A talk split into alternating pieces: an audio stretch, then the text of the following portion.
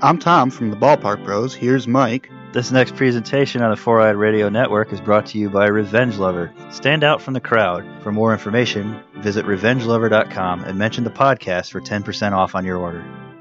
Hello, this is Steve, And this is Eric. and you're listening to the Crichton Cast. I'm declaring a state of emergency. All personnel restricted to base. Everything seen and heard in that room is top secret. Yes, sir. He didn't tell you what's inside the sphere, did he? You didn't tell him, did you? You didn't tell him what's inside the sphere. And how would you know that, Beth? I am not a warrior. Very soon, you will be. We're going to the jungle. Amy wants green drop drink. No. Amy wants green drop drink. All right, all right.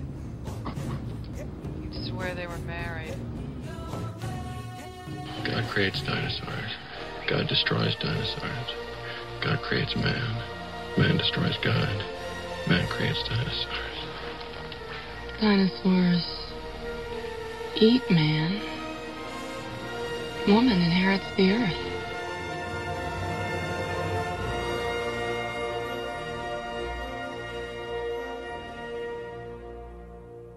Welcome back, Eric. Are you ready to time travel?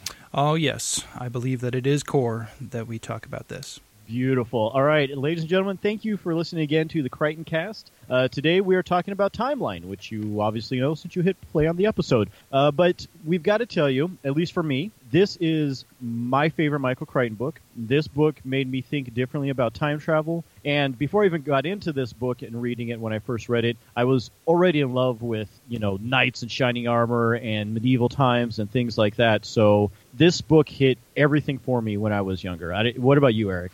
Yes, absolutely. I this is one of my favorite books. Not just one of my favorite Michael Crichton books, but one of my favorite books. Um, just in in general. I mean, it's just so well written. You get the the combination of the science and the, the sci-fi and the time travel and and the interestingness of that and the technology. But then you also get the the past world, the medieval world, and uh, that sort of thing. And when this came out, I was actually active in the SCA, which, uh, if you don't know what that is, the Society for Creative Anachronism, which are uh, medieval recreationists. so, um, okay. yeah, it's uh, definitely one of those books that that, uh, like you said, it just hit so many different points. Um, and rereading it again this week for the show, um, didn't lose anything at all. Uh, still a fantastic book. I hadn't read it in quite some time, so I was worried that I would come come back to it and, and be like, oh, it's not as good as I remember it. Um, no, no, it's still just as good as I remember it, and uh, I will end up reading it again in the future, guaranteed. Right.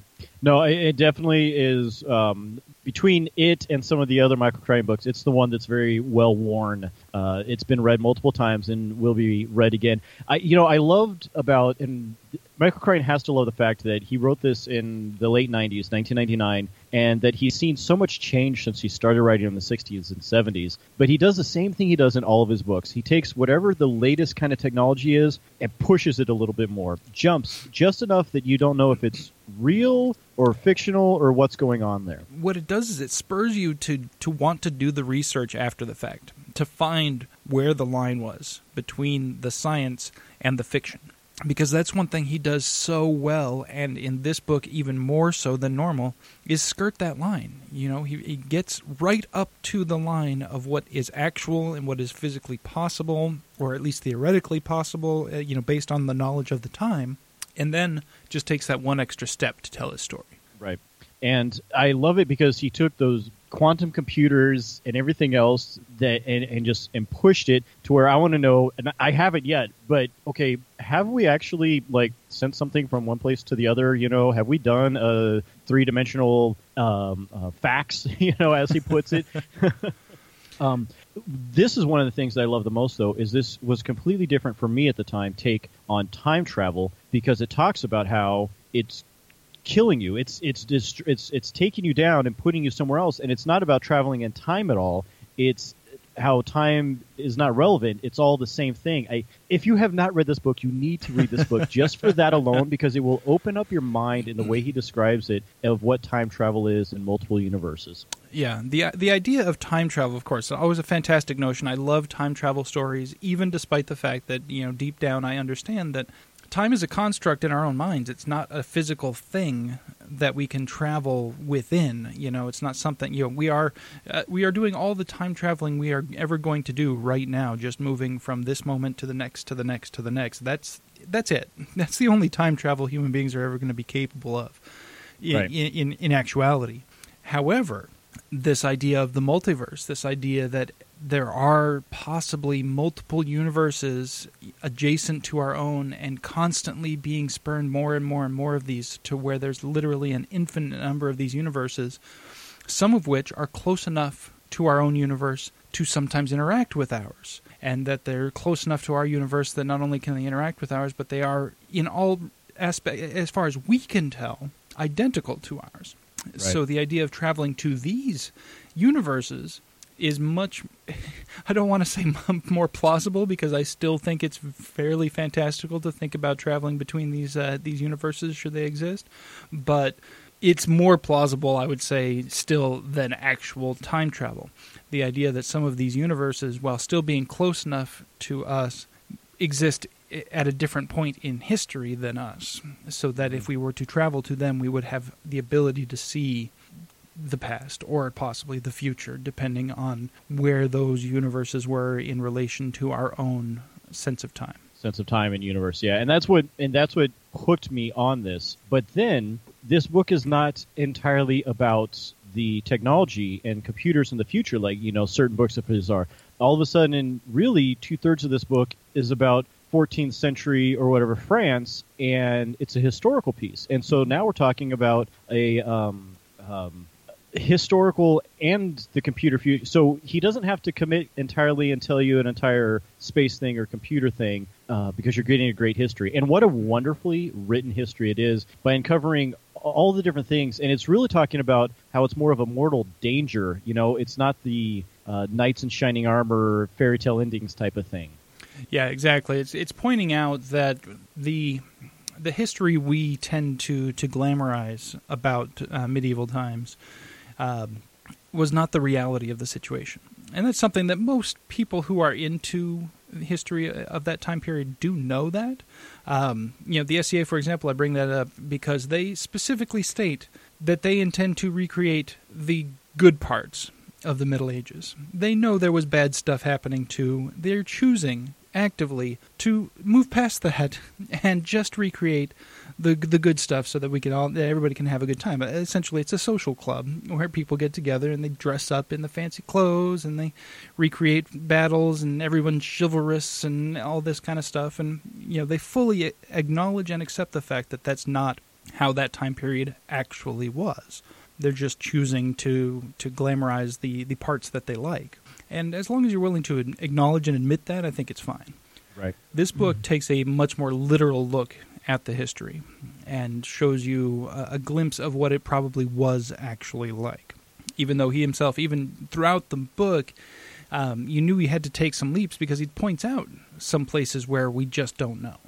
So some guesswork still is involved here, um, and he's kind of choosing to, I think, take it, uh, uh, you know, taking those guesses a little bit to the darker side than most most people usually do. Yeah. No, it's true. And so what we have in the end is we have a combination of Eaters of the Dead with the historical and everything, and then uh, you know Jurassic Park with all of the technology and the adventure um, in this one novel, and this is what makes it one of my favorite novels. And he even says this is he got into writing this because he hadn't written an adventure story since Jurassic Park, and I didn't realize till recently when I was reading up on it that he spent twice as much time researching for timelines, specifically because of the history and then of time travel, uh, than any other book except for Jurassic Park. So there was just there was so much time that went into this. Um, like I, I, I, I want to say something bad about this book, but I, would- I would just be pulling at string. I can't find like I, I as I've we've got been something. talking, and, you- and okay, good. Give me something, and let's see uh, if I can build off of it or not. He he, he called the snake poisonous again. Oh God, that really irks you, doesn't it? That really like all the research that he does, all of the knowledge that I know he has,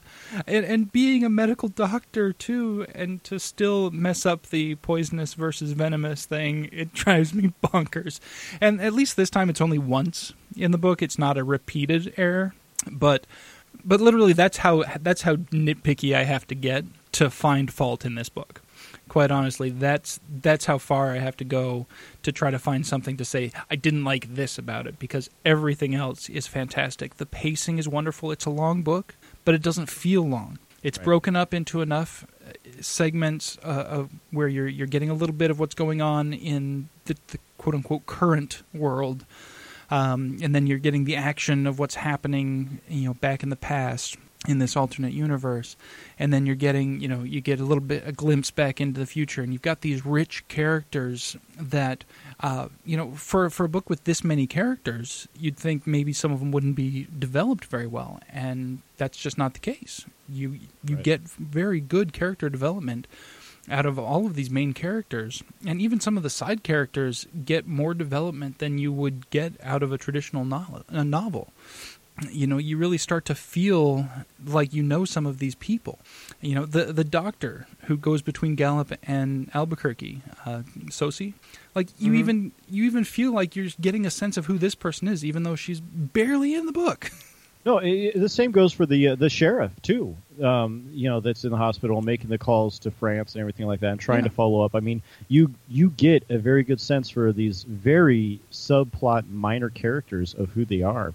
Uh, there's so much great detail in this book too. In the past, you know, um, the uh, I love the scene. Um, what was it? They're making pastries or cakes or whatever, but they're looking like animal intestines and all these other weird things, and they're showing them to the king for this huge party he's going to have. Mhm. Um, there's so many great details there. The uh, the typical like uh, jousting thing, you know, the glove on the floor and throwing it down and challenging each other, things like that. There in the book that you know y- you've got so much great story in there. But even uh, like you said, the great story that goes back and forth between what we could say are present and past, uh, with what's going on with trying to fix these glass walls so that they Mhm. can come back and not be in pieces. Yes, um, just absolutely fantastic, and the way that the characters are developed, um, you really get a sense of who these people are, and especially the main characters. Obviously, uh, you know, you know, and, and most novels, you know, do a good job of developing their main characters. Otherwise, nobody would read the book. Um, Right. but the fact that this novel does such a good job of developing not only those main characters but also the sub characters. I mean, even the even the couple, this this older retired couple driving through the desert in search of uh, authentic Native American weavings. Native American rugs, yeah, yeah, and they're, They're irritated with weavings. each other. They're weavings, not rugs. Right. Come on. Weaving. like you can you can Yes. hear her you can hear her saying that to him. They're weavings, dear. You know it's. yes. Oh, like you Oh, even get a sense of these people and and they're just there to to push the you know to push the initial plot along to introduce us to the first of the the major players. I mean that's it. That's all they're there for. Yet you can still envision these people so perfectly. You can see this couple in your mind this this this man who's just like okay dear whatever. And you know just kind of going along with it. Um, and the woman who's kind of going back and forth between oh I want to get this uh, weaving but oh my gosh we- we just hit you know like you you get this sense um, of these people it's just absolutely fantastic just the way it's written is is uh, amazing Right. Yeah. No, I uh, I completely agree, and you're right. The the characters, like all the graduate researchers and stuff, which there's a couple of name changes as we get into book and movie that you know. I was trying to put But, that off as um, long as possible Yeah, I, I know. I the problem is, I feel like if we continue to just talk about the book, it's just going to be this big fluff piece about how freaking amazing this book the is. entire episode is us talking about the book and then uh, at, at the very end oh and uh, uh, somebody somebody made a movie about this I think bye There's a movie. Click. End of discussion. Um, yeah, there were a lot of changes between the book and movie, uh, character wise. Um, I'm going to raise my hand right now. I do have a question for you. Okay. So in the book, I was just thinking about uh, more stuff on the book because I don't want to talk about the movie yet. um, in the book, what is Doniger's, um, you know, with ITC? What is his main reasoning? It seemed like to me his main reasoning for creating this whole machine, because he's talking about how it's secretive and all this stuff, is because he wants to make like a Disneyland of historical parks type of thing. Because he bought up all the land around where they're digging up this old um, village and stuff like that. But what was your take from reading the book on For- why for Doniger's doing this? motivation? Yeah, what was his, His- motivation? It was greed. It seemed like like he wanted to create this thing, but There was definitely that. Honestly, I think what it was was he wanted to prove that he could do it. Um, Doniger is an interesting character in the book because he is this. he- He's this genius who, uh, from an early age, you know, you know, if you were to to diagnose it, he, he may have had Asperger's or something similar to that. Somebody, you know, very possibly somewhere on the autism spectrum. The way he's uh, a genius with this this this stuff, but very antisocial. He's not interested in other people's feelings whatsoever, not empathetic in the slightest little bit. Everything is about him and what can he do and what you know what can he accomplish. And so I think ultimately honestly, I believe the greed part of it, as far as the money aspect and making this theme park, where they're like, yes, the actual site itself is owned by the French government, and you know, tourists will be able to go into the site either for free or for a small fee to to the French government. However, his company is going to own everything around it, where all the hotels and the restaurants and everything else is. I think that was just a matter of funding, so that he could keep doing the science stuff. So he keep doing the step ahead, the quantum computers, the whatever it was. Yeah, Yeah, okay. because a main part of this book is him trying to secure more funding because he's he's always he's burning through cash building this technology that's so secretive. He, he hasn't shown anybody the technology yet, so they don't know what they've paid for, and yet he's still trying to secure more cash. Oh, that's true because he's trying to bring on more board members, um, you know, with their investment money and everything throughout the book. Yes, yeah. Yeah, you know, he's talking about how you know if you want to be a part of what I'm doing, it's going to cost you a third of a trillion dollars. That's you know, or a third of a billion dollars was it? I, either way, it was a, a heck of a lot of money for a buy-in. And uh, they kept mentioning they're just burning through cash because they don't have any revenue stream yet. So I think the whole bit about the you know turning it into uh, he wanted the the actual park area, so to speak, to be authentic but then he was going to own everything around it, be making money off of everything around it that that drew in, which is actually a, a really smart idea. And you know, you get that authenticism as well as being able to make some money without turning it into as they as they were constantly worried about turning it into medieval land. Um, which we we already have, you know, we already have these type of theme parks where, as we stated, you know, they, they take the the glamorous aspects and, and look at only those. They wanted to look at the real thing. Right. No, okay, I, I, that's kind of what I had taken from it too, and um, but that I was just curious because the point of view of the book, you know, is not any one single person, and that's what probably what drags you even into liking a lot of the minor characters is you're hearing or you're reading through the eyes of everybody, the the Yeah, cop, the um, old couple in the desert, everything like that. So do you don't It's a- see it's just third like person, but it's third person's. Uh, it's a specific type of third person where you're you're getting the the thoughts and feelings of everybody as well. Um, right. It's every third person uh, point of view. om- type of omniscient. It's the third person omniscient go. Is how it's Yeah. written. So you, you do get the the thoughts and uh, emotions of everybody, as well as the the storyline. You're not only getting the internal dialogue from from one person. You you get the internal dialogue from everybody. Well, I hate to say it, but we probably have to talk about the movie now, don't we? I mean, this was just too short to be a full podcast. Um, all right, folks. I'm just gonna say it Let's- now. Read the book. Read the book. No, I don't know. Now we're gonna talk about You the movie. You you have two options here. You either read the book and never watch the movie, or you watch the movie and then read the book. I would agree. If you are going to do both, then go ahead and watch the movie first. Right. Because, um, Yeah. at least then, I, I mean, I can't imagine.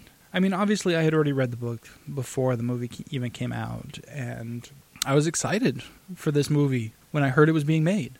And then I saw who they cast in it, and I said, "Ooh, really? Uh, I don't know about that." Listen, don't you go talking crap about Paul Walker. That man. I was talking about Gerard Butler. I can't stand that. No, No, you, I'm not. no, I'm talking no, about Paul not. Walker. because Marek is my favorite character in both the movie and the book. Uh, I do like him in both. Yeah, And uh, and Butler Um, did a fantastic job with what he was given, uh, with the exception of eh, Paul Walker is not a strong actor. No, Paul Walker is an amazing actor. He just took his character and he used it as the exact same character in every freaking movie he's ever done in his life. Because his character in Timeline is his same character in Fast and the Furious, and the only reason he got in this is because he was on a high from Fast and the Furious and Too Fast, Too Furious, and all those other stupid movies. But I will give him that he's consistent with his character. Consistency is not the type of thing that, that acts as a uh, compliment in the world of acting, because the No, idea is that you're supposed to be able to be different people. Um, what what drove me nuts about this movie, more even than just Paul Walker's acting, was the fact that it seemed like everybody else in the film was bringing themselves down to be closer to his level. Because we have other actors in this movie who we know to be good actors. Right. You know, we've got Gerard Butler. We've got um, Billy Connolly. Billy I Connolly. love Billy yes, Connolly. Professor. Um, Frances O'Connor, Anna Friel, uh, Neal McDonough. Uh, I don't know if I'm pronouncing his name right, but I love that guy. He's Right. fantastic. Uh, Which bad guy will- in the Arrow uh, and DC CW, DCCW DCW universe or whatever. Right. Even Um, Ethan Embry, who is uh, everybody, you're right. I felt like had I to can only down. ever see him as Rusty from Vegas Vacation. Vegas Vacation. I put a Yeah, quarter in the see, slot, won a car. Put a quarter in the slot, won a car. but he's a totally different character in the new show Sneaky Pete, and and um, what was the other movie he had done? But anyways, you know, he knows how to play all kinds of different characters at least, and Yes. he's got that going for him. Um, like Gerard Butler. Oh, that's what I was going to say. So like Gerard Butler, I feel like the screenwriter just had horrible lines. The ear line is the worst line to me in this movie. Like it was so dumb when he gets his ear chopped off and it he has to tell everybody in the audience, "Oh, it's me." It's like we me. didn't realize that when you were uncovering the freaking stone. Especially those of us who had read the book and wondered, why are they doing this at the beginning? Right. right. Why are you showing me all of that when this would it, it was so perfectly done in the book? Um, Yeah, it was a So site they found after the fact, and then they're like, "Oh my gosh, it's it's him," you know. And they could recognize. First of all, they recognized the carvings as being these two people. So Um, there's another thing that bothered me with the movie. Gerard Butler points out how beautiful the woman is in that carving, but he didn't recognize her when he's rescuing her from the freaking uh, um, Englishman. Yeah. Oh, Um, also annoying while we're talking about Lady Claire, the complete change of character between who Lady Claire is in the book compared to who she is in the movie. They tried to make her a focal point of this whole battle when in the book she had this perfect character of sneaking around doing all these these things just to try to save herself. And you know you, you get this swing where you're like oh you feel bad for her. And then you're like oh my god no she's working with the bad guy.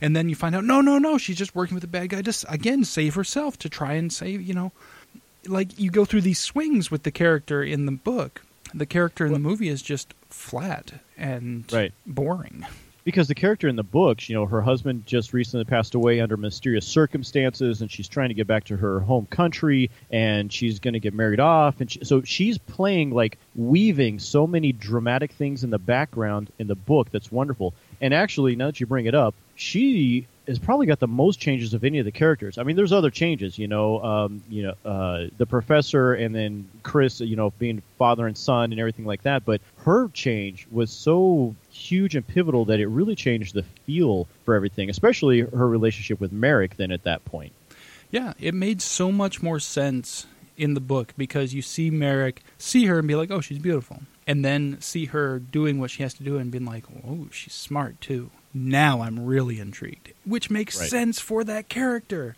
Whereas in the movie, it just seemed like a lust at first sight, you know, taken all the way type of thing. Uh, where instead of being a more deep emotional connection that you really felt in the book, you know, even before they fully get together, you you get this sense of admiration that he has for her, and it, it really makes a whole lot more sense. Um, but speaking about the, the the Chris character and how they mm-hmm. the changes they did make, they not only made him the professor's son, which in the book they they state that the professor has been kind of like a father to Chris since Yeah. his parents died. Okay, so that's not a hugely you know you just eliminate that little bit of extra back end that you mean you don't need. You just say, okay, you know, he is the professor's son. Okay, fine, I'm okay Sure. with that in and of itself.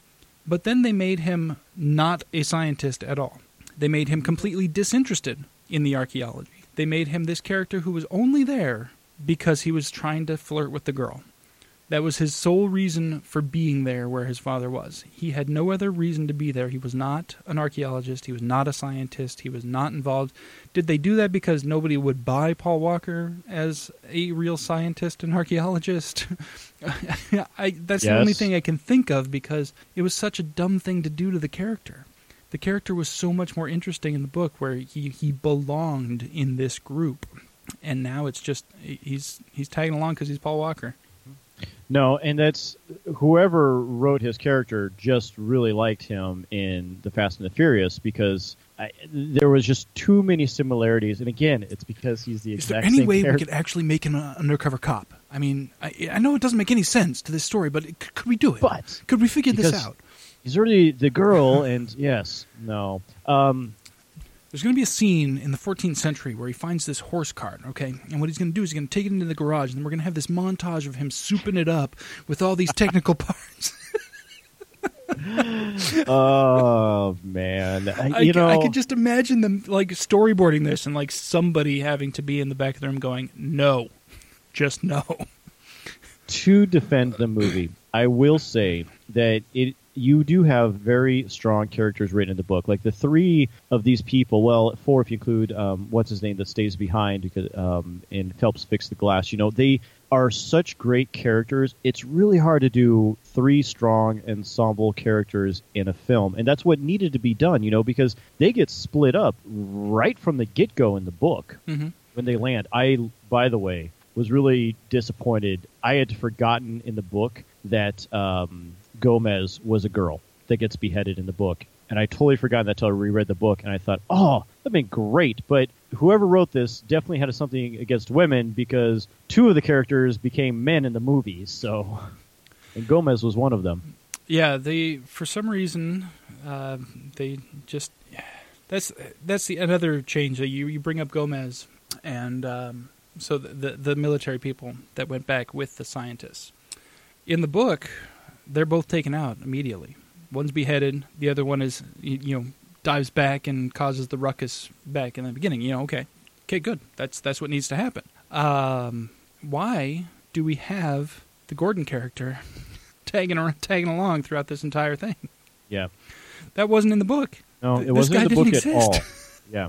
No, he he didn't exist. Uh, he was added, I believe, for zero reason because in the book it's perfect. The military guys are gone. You well, you sent back these archaeological historians because they'll know how to figure things out. Well, now they have to. The three of them rely on each other and figure it out.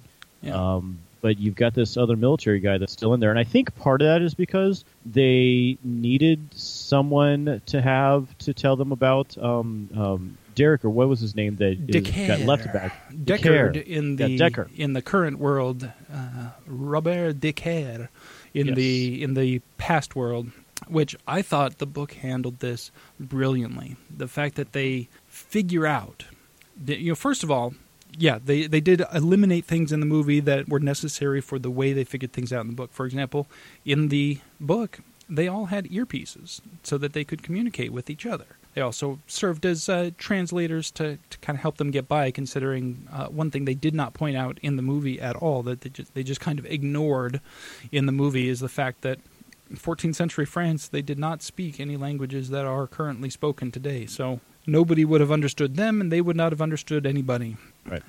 with a with the exception of Marek's character, who had you know for basically his entire life intimately studied that period, including the languages, and could speak them. And even he said, you know, I speak like a clumsy foreigner, even though you know I would be considered fluent, but here I sound like a clumsy foreigner. Um, and the fact that they have this, you know, dilemma over, okay, well, who is it? You know, we figured out that somebody's got to be here, but who is it?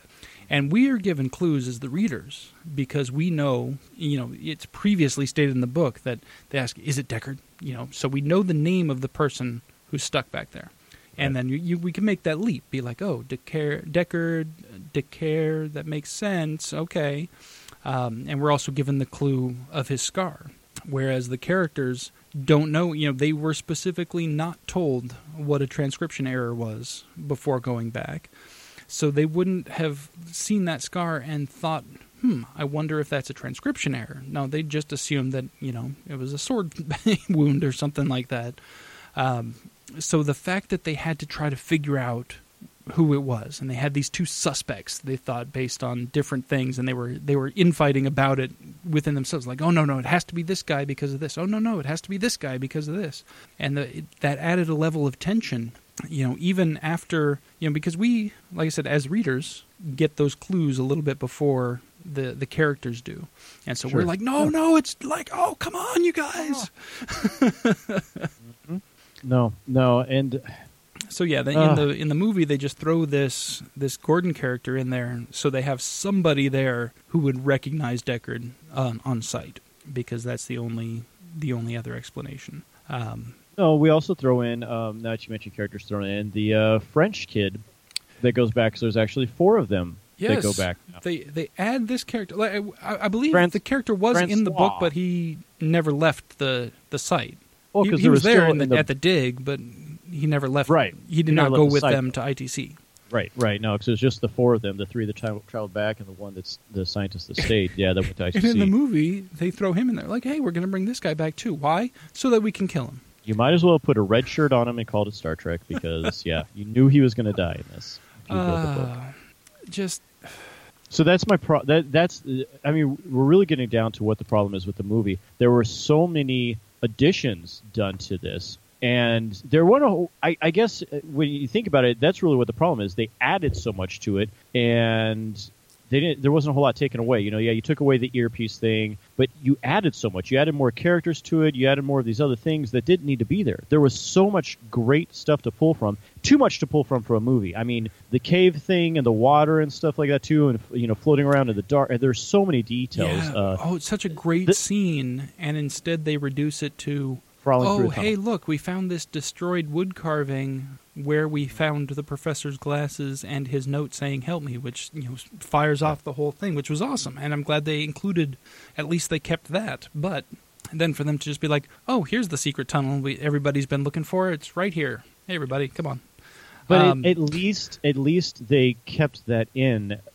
But you didn't have to keep adding all this other stuff. I mean, there's an entire scene with a uh, um, the frickin' uh, in the river and the bridge and everything like that. Uh, um, what is it? Uh, um, oh my gosh, I cannot believe I brought that up, and now I'm totally blanking on the name of the big uh, wind uh, power. the the mill, Uh, the mill, yes, yeah, thank the, you, the mill. water powered You know, mill, yeah. uh, another great scene in the book that okay you could probably have to cut because of time out of the out of the movie. But again i'm always expecting you're going to cut stuff out of a book to make the film because you'll never have enough time to get all those great details in. But the fact that you added unnecessary characters and you added these storylines or completely changed a character in the way of lady claire um, th- that's why so much of this was ruined. And why? This was the last one that michael crichton ever did. Uh, you know he swore he was never going to sell another thing. Um, Yeah, he he he disliked this movie. Oh, so if there's any consolation to you out there watching this movie thinking, "Oh my gosh, this was bad. How could Michael Crichton allow this?" Your consolation is he himself did not like this film so much so that he refused to uh, sell any more of his books to be made into movies, and that continued uh, throughout his life. Uh, Yes. it, it was only changed uh, recently when his estate did agree to sell Pirate Latitudes specifically to Steve, Steven Spielberg, who you know ever since Jurassic Park, Spielberg and him had been good friends. So um, I expect that played into the decision to be like, okay, if there's anybody who can do it and do it right, it's it's him. So we'll we'll be okay with it. Yeah. Some of his disappointment might have been the fact that he really did not get paid for this movie. no did you see He, sold the he well he gave for free the rights he didn't away sell anything with a deal to get uh, a back end deal. Unfortunately, the movie cost 80 90 million to make and only made back about 45 at the box office. Yeah. So it lost a huge chunk of money and he got nothing. He literally gave away all of his rights to the book to have it made as quickly as possible, which is why you have a difference of three or four years. Well, not even that. I mean, they had to do production right away. It was, and, probably had a and the movie was supposed to come out in 2002. You know, Yeah. its original release date until they they they didn't like the original cut, so they sent it back, and then they didn't like that cut, so they sent it back, and then they didn't like the score, so they sent it back, and then the the guy who was doing the original score was dying, so he couldn't do it, so they had to get a different person to do the score. Um, a lot of a lot of things thrown into the works here, but yeah, the the character changes I think are the worst thing. I, I expect cuts, like you said. Obviously, you have a book that you know. I listened to the audiobook, and if you listen to it at regular speed, it's 15 hours of audio. Now, I did. Uh, I was able to listen to it in one 10-hour work shift by uh, Audacity, or not Audacity. I'm sorry, Audible has the ability to to change the playback speed. You can bump it up, and I was actually able to listen to this book at two times speed and it was actually uh, not distracting. Like I was afraid at first. I'm like, okay, you know, I, I've done it with other books where I bumped it up to like 1.25, even 1.5, and it's been like right at the the cusp of not being listenable.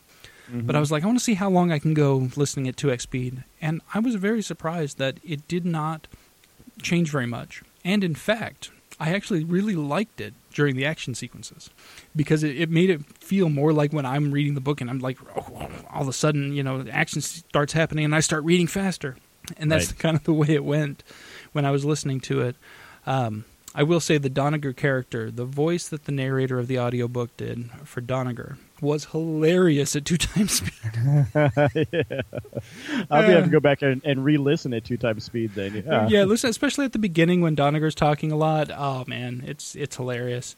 Um, but yeah, so it, you know, it, it's definitely you know something. It took nearly ten hours for me to listen to it at twice speed. So you're not going to be able to fit this entire story into a two-hour movie. I, I, I get that, but why make the changes that you did when you're trying to cut? You know, why add things? Why add bits of story and you, you know the changes they made to the characters were unnecessary i felt um, the doniger character you in the movie he's not fleshed out enough for you to really hate him at the very end you get a little bit of dislike for him but not enough because when you know at the very end when he's killed in a much nicer way than the book takes care of him um, you, you almost feel bad for him you, you almost feel a little bad for him Whereas in the book, you're like, no, finally, yeah, get rid of this dude. Gosh. Um, one of the biggest changes between the book and movie that drove me nuts because I didn't understand.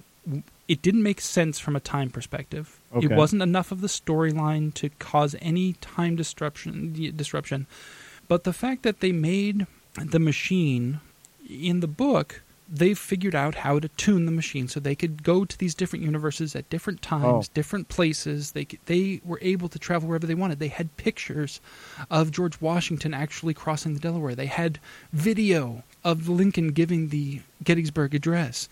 They had, uh, you know, there were rumors floating around that there were uh, secret markers made so that if you messed up at work, you would be sent back to Vesuvius or to, uh, you know, the the great earthquake uh, uh, in Japan. You know that you'd be sent back to these places to die, where no one would ever know that that you were ever there. And in the movie, they're like, "We're locked into this region of France at this time, and that's why we're sending you back because we want to know why." We don't know why we're locked to this. Yeah. Yeah, like it, it changed the entire motivation of why they were doing what they were doing, and it was a dumb reason to change that motivation. like I felt like there's no reason that that time eh, they saved no time by cutting that. No. You know, they and in fact they may have added, you know, to have this whole explanation of we're locked into this time, and that's why we need you. We want you guys to go back, and that's why we're putting all this money into the research for your site because we want to know why we're locked into this time. Well, and What? that's so it changes Doniger's whole character because he's not near as mean or greedy in the movie as he is in the book. Because in the book, he wants to know why they're stuck there, and that's the only reason he really talks about how he has is paying for their dig. Yeah, it's it's a complete motivational shift that did not need to be. I don't feel it saved anything, and it definitely took away from the technological aspect of it. Right. Um, also, the the way that uh, things are are saved at the end. First of all, they cut the time quite a bit shorter. You know, when they're first sent back, they're they're given the timer that shows how much. Well, that's another thing they changed. They were they all had markers with timers in the movie, and then they you know one by one lose them until they're down to just having one left. Whereas in the book, they started with one because just the the team leader was the only one who needed to have a marker. Right. And then they discover that that person also had a spare just in case, because that's a smart thing to do when you only have one marker. Um, Sure. and the timer was a completely separate device. The marker was not the timer, and the timer was not the marker. And they also had, what, like 38 hours in the book? yeah, 30, 36, 38 hours, something like that. Yeah. And yeah. in the movie, it was cut down to like eight. Like, that's all they were given to, to cram this story in. And Right. I'm like, well, there's part of your problem right there. You know, granted, we don't need to see 36 hours of movie, but, you know, giving them that time explains how things can happen. Whereas when you try to shove it all into eight hours, it makes it so much more condensed without, I don't think, gaining anything. You know, you didn't gain any pacing, you didn't gain any action. It just, it just wasn't good. Um, And then the way the Stern character plays out, um, it's so much better in the book. Again, you have this character who you know he wants to help, he wants to be there, but he, as a physicist, he is freaked out by the fact that they are literally being deconstructed to be reconstructed somewhere else. And right, which I, I would be too. I- I- that scares me. Yes. He's like, wait a minute. So, like, they're literally being destroyed and then reassembled someplace else. And, you know, he realizes this and he, he actually knows the science behind it. It's like, whoa, you know what? I'll pass. But then mm-hmm. when he realizes that his friends are po- probably in danger, he's like, okay, I'll do it. You know, and he's even willing to use the prototype device that, that he discovers that they have. He's like, okay, I, I will go back. I will use this prototype device that's not even the final, you know, I'll do it. And then the fact that he's the one that was able to come up with the idea to to fix these shields that they had, which they didn't even touch on in the movie. They just had these big glass mirror things, and that's what broke instead of these uh, water-filled glass shields to prevent uh, electromagnetic interference from causing transcription errors, which makes so much more sense, I think, than just yeah, we just threw some mirrors up because you know they look cool. They look cool, and then we can trap you in there, and then they can break, and then there's something we need to repair. But you know what? That is something in the book that I was a little bit annoyed with was um, the fact that I think it was two or three times that his character was thinking about tires and rubber, and he couldn't figure out why he was thinking about that. It was like I really, really wanted to scream at him. Like that was just way too much foreshadowing for what needed to happen to the glass containers for the water. Yeah, I think For was, my taste. For me, it was it was one too many times mentioning that he was thinking about it, and then Right. you know, finally like, ah, I think I have a way, you know, because you know they mentioned previously that they have these big weather balloons that they've been using to you know check weather conditions and to send out these these devices and things. So it's like they exist. He knows they're there, and he's thinking about these tires, and he doesn't know why he's thinking about these tires. And later he's thinking about them again. He doesn't know why, but then last second he remembers why he was thinking about them, and he's able to save the day. Which I mean, that part I'm okay with. But yeah, it could have happened all at once. It could have been just him like bam, bam, even bam. even Yeah, if it was last second, and he just thinks about it. It's like, hey, wait a minute, you know, Yes, we didn't. right. There was a little bit of foreshadowing that we maybe didn't need, um, but it did speak to his character because he's the kind of guy who is always thinking about something. And I, th- I feel like in the book you got this sense that his character he's always got thoughts floating around in his head that he's not quite sure why are there. And it's you know sometimes they coalesce into something that helps them out, and sometimes they don't. And so while it was kind of uh, annoying as from a reader's perspective to be like, "Oh, come on, put it together," at the same Yeah. time it totally fits the character. So Yep. uh, you know, I'm okay with it. No, me too. I, I I was, and again, I can't. I'm I'm nitpicking at the book because I feel like I have to say something bad about it. You know, so there's my piece. There you go. There you go. Um, yeah, it's fantastic book. I, I highly recommend reading it. Whether you've seen the movie or not, I highly recommend reading the book. I do not recommend watching the movie. Um, Oh, see, just- I'm I'm torn there. I honestly am because if I knew nothing at all about the book, I had fun with the movie. If you're a fan of Paul Walker, that means you like all seven of the Fast and the Furious movies, or nine, or however many there are now. which means you'll probably love this movie. you'd be like, "What are those uh, guys talking about?" Paul's great. Yes. So Um, if that is you, you'll love this movie. But um, the, the movie the movie was fun. I am very annoyed at what all they had to change to it. If I completely could remove myself from the book, I think the movie is fun. I, I, I truly enjoy Gerard Butler's character, except for the line about the ear and him saying "It's me, it's me" type of thing. But um, but otherwise, like that was my favorite part in the book. The fact that he stays behind. Um, I love it more in the book that they stumble upon his gravestone at a different archaeological site. Yeah, it's You years know, later. no- um, yeah. yeah, it's not something that they've already found. Right. Um, so I, I truly like that. I, I, I love the idea of the fact that Marek's character is my favorite in the book because he's all about like he's already practicing jousting and working with swords and armor and all this other stuff. For him, like he's always loved that century, so it made sense for him. He he truly was not born in the wrong decade, born in the wrong century type of thing. Yeah, they they give a little bit of foreshadowing very near the beginning of the book when they're introducing the Merrick character. They talk about how um, you know he he didn't want to grow a beard, and he said because it's not fashionable. And they said, but what you know, what are you talking about? Look around. You know, beards are the height of fashion. Look at everybody. He's like, no, no. In my time, it's not It's not. fashionable because he considered his time to be the 14th century. And Right. so you get that sense that you know what, if he goes back, he's he's not coming back. Like if he has the choice, he's not coming back. Um, and of course, that's you know it ends up being not really a choice. You know, it's it's kind of forced on him, but at the same time, you know, you knew it made perfect sense. If anyone was going to get stuck back there, he's the one that was going to be able to survive the longest if he did it. Right. Um, but even still, I, I still can't I can't in good conscience tell somebody go see this movie. I can't do it. I can say, you know, if you're a completist and you want to have the full experience, um, if you haven't read the book, watch the movie first and then read the book. Um, if you've read the book and never seen the movie, I say I say leave it that way. Leave your memory of just the book intact. I mean, we're talking about a movie. I'm looking at uh, Rotten Tomatoes. It has an 11 percent. 11. That's not good. It's uh I know, I know. And Michael. Crichton's yeah, and Michael Crichton's official website, like except for the fact they have the trailer on it, he doesn't say a word about the movie. I know. I, I it's I maybe I don't I don't know what it is. I, I still say it's a fun movie, but you are right. I mean, it you have to completely separate yourself from the book and the movie. It's and that's where I think I have a, such a hard problem with it. I wish, I really wish, I would have watched this movie before I ever knew anything about the book, just so that I could have had some kind of a fresher take on it. I, I still think that because Paul Walker's acting is horrible, but that's because I've thought that in everything he's ever been in.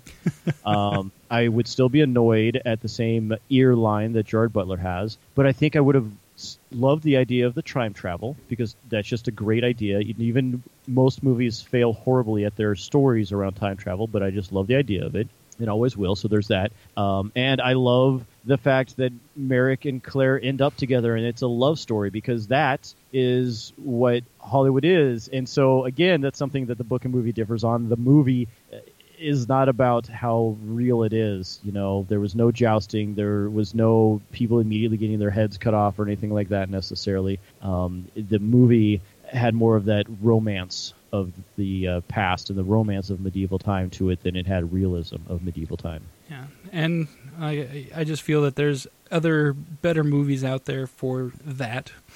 Um, you know, it, it has its moments. I will say the if I knew absolutely nothing about the book, I think the scene in which we are introduced to Lord Oliver and Michael Sheen, I think, is actually one of the uh, the best actors, the best the, the best actual acting jobs in this movie.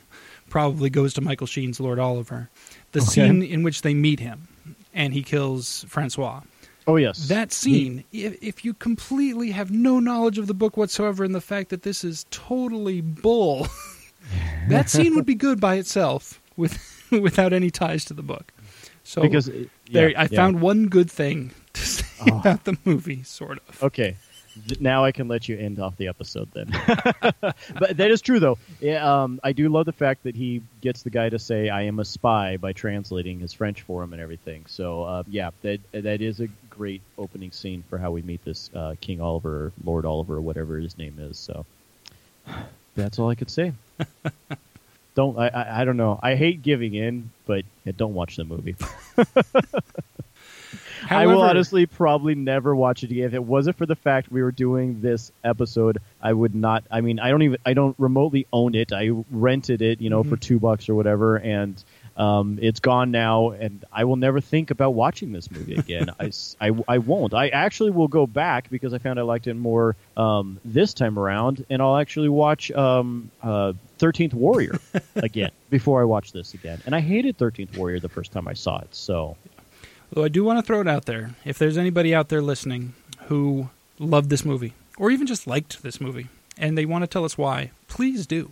We are available on every possible format you can think of. You can visit our website at crichtoncast.com. You can email info at crichtoncast.com, or just click the contact button and fill out the form, send us a message. We've got a phone number you can call and leave us a voicemail at 802 Jurassic.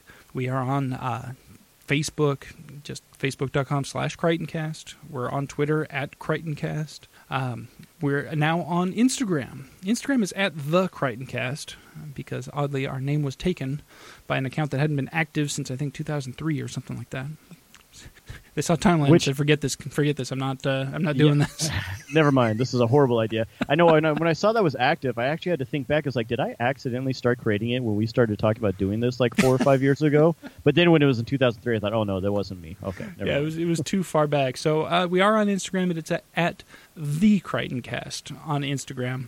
But uh, yeah, we will respond to people who communicate with us on any of those uh, social media platforms, or on our website, or email, or voicemail. Uh, yeah, just let us know what you thought of this. If you agree uh, about the movie, if you disagree, if you disagree about the book, I'd love to hear why.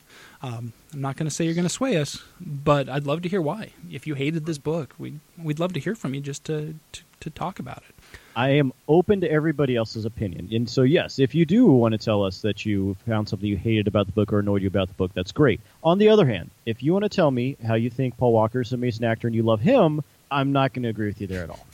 so, say all you want there, but I still think that that's a decent part of what ruined this movie for me. Yeah, um, definitely the, the low point, and and like I said, my, I I really truly believe that the other actors brought themselves down. Like it's, I don't know if it was an issue of them actively being like, you know what, I don't need to put that much effort in because look who my co-star is, or if it was uh, even more of an active thought of like, you know what, he's supposed to be the star, I'm not going to make him look bad. You know, I I just felt like it, it just didn't feel like we were getting everything we could have out of the, even the actors that were good. so, Right. um, yeah, that's where it Yeah. stands. Absolutely love the book. Did not love the movie. And now I feel like we're beating a dead horse. At least it's not a dead, bloated horse being thrown at us by a trebuchet. Yeah, covered in pitch and burning. Yeah, that would be bad. Hey everybody, Eric here to tell you about a special promotion my charity Comicare is running. We are up for a challenge and we need your support. At Comicare, we spend all year traveling to hospitals and collecting smiles from children and their families, and leave comic books behind to keep the smiles going. Well, now we want to see your smiles, and we want to post them on our pages too. This July 20th through 23rd, we will bring Arizona Tony Stark to the San Diego International Comic Con and take on one of our biggest challenges yet. We will have four days to collect as many pictures as we can of smiling supporters with Tony. How many can we collect? A hundred? Three hundred? Five hundred? We'll run for the 1,000 mark, but you never know. Will you pledge a couple of pennies for each photo we collect? Just think, if you pledge just two cents per picture and we collect a hundred photos, your donation will be two dollars. If we collect a thousand, twenty dollars. Either way, a small price to pay to be part of our continuing mission. We appreciate all your support in the past, and we know you will enjoy being a part of this adventure. So please visit comicare.org slash 1000 smiles. That's C-O-M-I-C-A-R-E dot org slash 1000 smiles. Visit our page, click that pledge button, and throw us a couple of cents per smile.